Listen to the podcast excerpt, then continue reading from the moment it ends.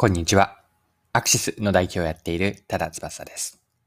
今回のテーマは価格の設定です。面白いと思ったビジネス向けシューズの事例を取り上げて、マーケティングに学べることを見ていければと思っています。それでは最後までぜひお付き合いください。よろしくお願いします。はい。今回の背景なんですが、IT メディアのある記事を読んでのことです。記事のタイトルは、青木のパジャマシューズが好調。日本人のやりがちな行為に着目した開発秘話です。はい。かつてはビジネスシューズで苦戦していたという話が IT メディアの記事であったんですが、記事から一部抜粋して読みますね。服装の自由化も相まって、ビジネスシーンでもよりカジュアルな服装を着用する人が増え、従来のビジネスシューズが合わせづらいといった声が聞かれるようになりました。その需要に対応するため、当社でもスニーカーの履き心地をイメージしたビジネスシューズを展開していましたが、残念ながらそこまでご好評いただけませんでした。はい。以上が IT メディアの2022年の5月の3日の記事からの引用です。そこで青木は調査をし、価格設定にその苦戦の要因を見出したんです。記事には次のように書かれています。そのような時代が2年ほど続き、なぜ支持されないのかとヒアリングを進めた結果、通常のビジネスシューズと同等の価格では難しいのではとの声が出てきました。各ブランドのスニーカーが1万円を切る価格で販売されている中、いくらビジネス顔でも1万円を超える商品は支持されないのではということです。はい、以上が記事です。少しここで話を変えるんですが、マーケティングとはそもそも何かという話をしたいです。マーケティングとは何かなんですが、結論から先に言うと、マーケティングとはお客さんから選ばれる理由を作る活動全般です。これが私自身の一番シンプルに本質を言っているんじゃないかなと思うマーケティングの定義なんです。もう一度言うと、マーケティングとはお客さんから選ばれる理由を作る活動全般です。お客さんから選ばれるためのポイントをいくつか挙げておくと、えっと、1、2、3、4、5個ですかね。5個挙げておくと、まずは機能とデザインが優れていること。二つ目が世界観やストーリーを持っている。三つ目、認知されている、まあ、知られていることですね。四つ目が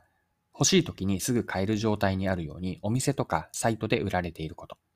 五つ目が価格の要素です。ここで青木のシューズの話に戻すと、かつてのビジネスシューズで苦戦していた理由というのは、今5つ選ばれる理由のポイントを挙げたんですが、5つ目の価格だったんです。で今回の事例からの学びというのは、お客さんの価格の捉え方は主観的で相対的であることと、これを学びと捉えたいんです。シューズに当てはめると、1万円という値段の靴でも、ビジネス用の革靴であれば1万円というのは普通の値段かなと思います。一方で、スニーカーというカテゴリーに目を移せば、1万円のスニーカーは私自身はやや高い印象があります。かつての青木のシューズは用途がビジネスシーンでも消費者はスニーカーと捉えていたので、1万円という価格が高いと思われて、選ばれにくい理由、まあ、買われにくい理由になっていたわけです。もし消費者が頭の中で革靴のカテゴリー内で比べていたとすれば、1万円は高いとは思われなかったでしょう。論理的に考えればビジネス用途なので1万円のビジネススニーカーは革靴と同じくらいの値段なんですが、消費者はどうしてもスニーカーと見てしまい、他のスニーカーと比べるので、直感的に青木のスニーカーというのは1万円というのは高いと思ってしまうわけなんです。はい。では最後にですね、今回の話から学べることを整理してみましょう。今回の事例というのは、お客さん視点での価格設定にヒントがあります。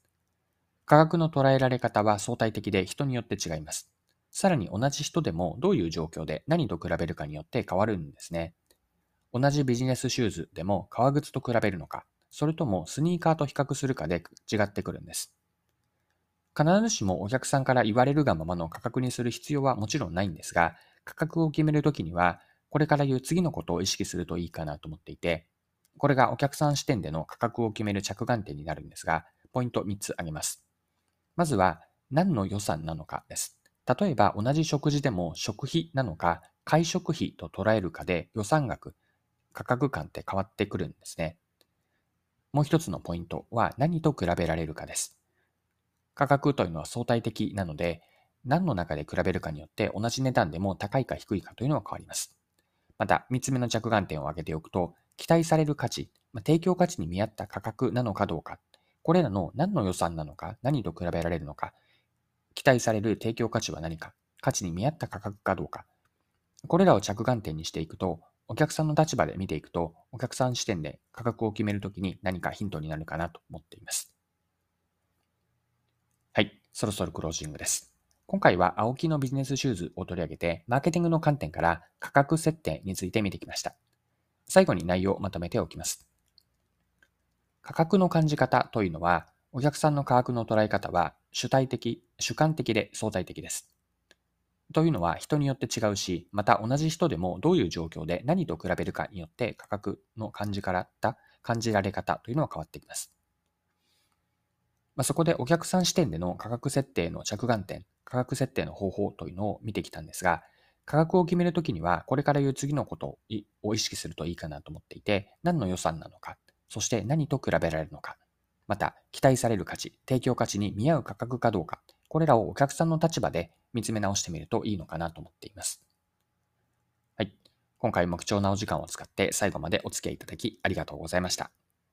それでは、今日も素敵な一日にしていきましょう。